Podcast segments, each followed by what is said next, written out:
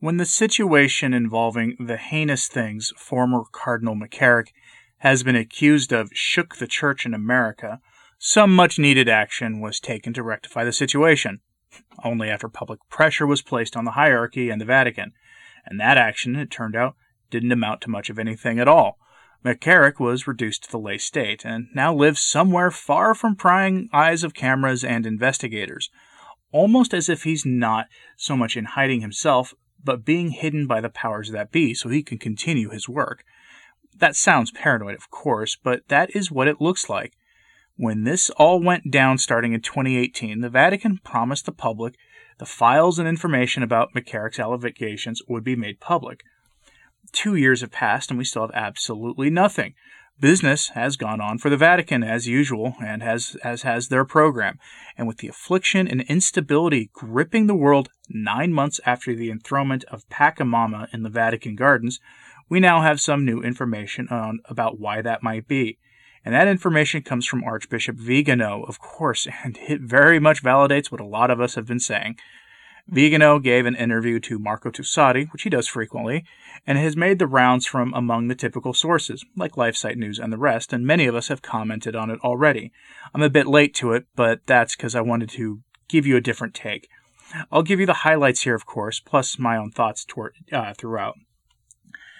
Vigano begins by calling what the Vatican did in response to his testimony about McCarrick a cover up meant to silence those demanding for justice, which gave McCarrick total freedom to continue his work if he so chose.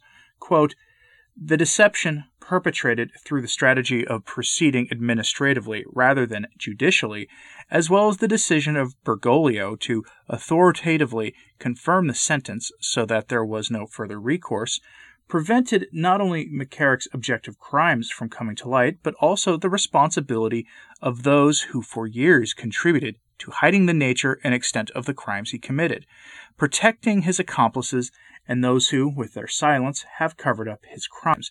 In this way, the conviction of the culprit did not clarify the obscure details.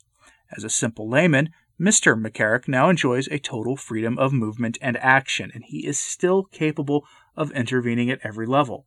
On the ecclesial level, even with those who covered up for him and supported him, in the Vatican and elsewhere. On the political, social, and financial level by means of the people who remained in contact with him and who received favors from him. The reduction to the lay state does not constitute in any way a medicinal punishment. This is only the necessary premise because of the proven indignity of the offender. It does not include any form of rep- reparative penance, nor does it render justice to the victims, but rather it grants to Mr. McCarrick the ability to continue undisturbed in his criminal activity. As usual, I have to be careful with how I quote things here, since this can be a touchy subject, and our hosts don't tend to go for that sort of thing, at least so they say. Vigano describes to his interviewer how the USCCB actually tried to address what we call the McCarrick problem, that systematic problem where other clergy behaved like McCarrick, and how the USCCB actually tried for once to take proactive measures to address the problem by instituting a lay oversight board for dealing with these problems when they arise, and how the Vatican intervened and stopped the reform effort in its tracks. The bishops cried about synodality when it happened, but as Vigano points out, synodality is only really permitted or tolerated when it doesn't conflict with the current Vatican program, which says a lot in this situation. But it's a bigger issue than that. This is about the authority of the Roman pontiff, and this action to curb the McCarrick problem in the church was almost seen by the power brokers in Rome as a threat to that program of the current pontificate. It's astonishing if you think about it, given the implications. Quoting Vigano, the authority of the Roman pontiff, which expresses itself also through the Roman congregations, cannot obviously be delegated to merely consultative organs that do not have any jurisdiction and that are not part of the hierarchical structure of the Church as Christ instituted it. On this point, we need to be clear. However, it is significant that the synodal path, hoped for by the highest authorities in Rome, does not encounter any obstacle, except for the moments in which it risks becoming embarrassing in the media, as in the case of a special commission appointed to receive denunciations against the bishops. This call for synodality is a theme that is dear to the progressive theological current that wants to strip away the hierarchical structure of the church. In this regard, the recent articles of Massimo Faggioli are very clarifying. He is a professor at Villanova University, where on October 11, 2013, then Cardinal McCarrick affirmed that he had supported the election of Cardinal Bergoglio during the general congregations prior to the conclave that had been held just a few months earlier, and that he had been spoken with a very influential Italian gentleman who confided to him that within the span of five years the new pope would reform the church. It ought to arouse alarm that the same school today is giving disturbing signs of dissatisfaction with the work of Bergoglio, whose pontificate is defined as being in crisis by deluded people, perhaps because the five years that McCarrick alluded to have have not yielded the results they hoped for. There was a widespread demand for transparency, even among some of the bishops and cardinals that are not usually men we praise, and it's directly related to what Vigano just said here. An example of this demand for transparency was that Cardinal Reinhard Marx of Germany, who is committed to the modernist movement to establish the ape of the Church of Prophecy, demanded transparency in dealing with the McCarrick issue and was denied. And credit where it's due on that. This happened to numerous bishops and cardinals as well, and the reason is because the transparency would threaten the program of the current pontificate. Recall that McCarrick bragged he bragged about bending or even breaking the rules of the conclave to get Cardinal Bergoglio elected. That's what Vigano was saying there. You're not supposed to engage in that activity at a papal conclave. Now, why did he brag about it? Because McCarrick, as you'll recall, is from the same region of Switzerland that the stonecutters are dominant in, and they have had a multi century program to bring about their subversion, tiara and cope, to the church, to make the church in keeping with the values of the world, not the values of Christ. This transparency is in this transparency in the McCarrick investigations would reveal a staggering amount of information about that involvement and just how organized his St. Gallen group really was, and its connections to the Lavender James Martin Brigade. Vigano riffs on this when he says the following, which I did have to clean up for this. Quote, for Bergoglio and his entourage, the James Martin Act is not a sin that cries out for vengeance in the presence of God, as the Catechism teaches. Bergoglio's words on this topic, and even more the actions and words of those who surround him, unfortunately confirm that an operation of legitimization of the James Martin issue is currently underway, and that prelates and theologians are carrying this discussion forward, but manifested without equivocation that they are unfaithful to Catholic teaching. Cardinal Tobin himself, whose embarrassing messages on his cell phone speak for themselves, has clearly stated that he does not agree with the condemnation of that activity as presented in the, in the Catechism, refusing to define it as the Catechism does. And these statements follow Cardinal Tobin's support for the book Building a Bridge by Father James Martin, S.J., that has the same content.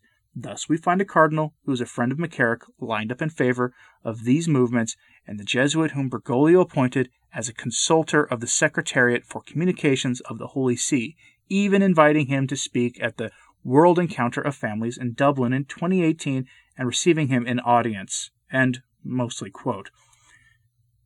Vigano goes on to describe the infiltration and subversion of the church by the James Martin Brigade and says that this is at the heart of the McCarrick issue, that it lies at the heart of its power brokering in the church and in the secular world. This is why Francis keeps so many men near him who are looked at by secular authorities in their home countries for unspeakable acts, and that they have been given cushy jobs in the Roman Curia, often jobs invented out of thin air to keep them shielded from the consequences of their actions. These are the sins that cry out to God, and they are being embraced by this pontificate, which is the culmination of decades of activity and isolation of previous pontiffs in order to bring their subversion into full fruit. But it's the political program Vigano refers to as well, because you'll remember that the church condemns unequivocally socialism and communism as being incompatible with the faith. And it was McCarrick, he who was formed in the heartland of the stonecutters, who crafted the Vatican deal with the Middle Kingdom that Cardinal Zen has spent years now trying to expose, a deal that has led to great suffering of the faithful. But this is cast in an even bigger light as part of the bigger picture of 2020, with the Vatican remaining silent on the issues in the Middle Kingdom and endorsing the push for a single planetary government. He says that, quote, the Bergoglian Church is the spiritual arm of the planetary government, end quote and he says this in relation to these never ending suppression of your duties and rights in the name of personal safety, with imposed mandates that violate all legal norms and coming down without a challenge. McCarrick, or the spirit of McCarrick, is the author of much of this, and his work in crafting the current pontificate is complicit in it. That is why the Vatican remains silent, and even endorses these measures, and even calls for greater centralization of power in unelected bodies like the UN. Vigano emphasizes this when he's asked a question about the assessment another investigator had on this. Quote, I believe that the answer to his rhetorical question of the Vaticanist polity can be indisputably affirmative. There is a very strict relationship between the doctrinal crisis of the Church and the immorality of the clergy that scandalously reaches up to the highest levels of the hierarchy, but it is also apparent that this crisis is being used by the ultra modernist wing not only to impose a non Catholic morality with a non Catholic doctrine, but also to irredeemably discredit the Holy Church and the papacy before the faithful and the world through the action of its own leaders. Many of us have wondered for some time why the Vatican is in deep with the kinds of men we see at the Amazon Synod and at the UN, men who seek to impose restrictions on the lives of families that fly in the face of the gospel and against rather basic Christian morality. They are welcomed with open arms at the Vatican, while Catholics who simply want the Catholic faith taught uncorrupted are scorned and called Neo Pelagian. It is the Novus Ordo Seclorum at work, and the establishment of the ape of the Church is well underway. That at this point can't be denied, and McCarrick was a forerunner of that ape of the church. When you consider the allegations against him, what the ape of the church will look like when it comes to full, full fruition is going to be absolutely terrifying. I have a link to the full interview for you on the Sources blog, but it's featured prominently on LifeSite, and other commentators have spoken at length about this. My takeaway for you is this the entire program that I've been exposing, the UN Sustainable Development Program, designed to push the world towards the new Tower of Babel, towards that system of the beast was made possible by McCarrick, and it is inseparably linked to the James Martin issue, which lies at its heart. It shouldn't be surprising when you really consider that we are talking about something that is antichrist to its core. But maybe you disagree. Let me know your ideas in the comments. Pray for the church and for the leaders who are opposed to all of this. Thanks for listening. I'm Anthony Stine. Ave Maria.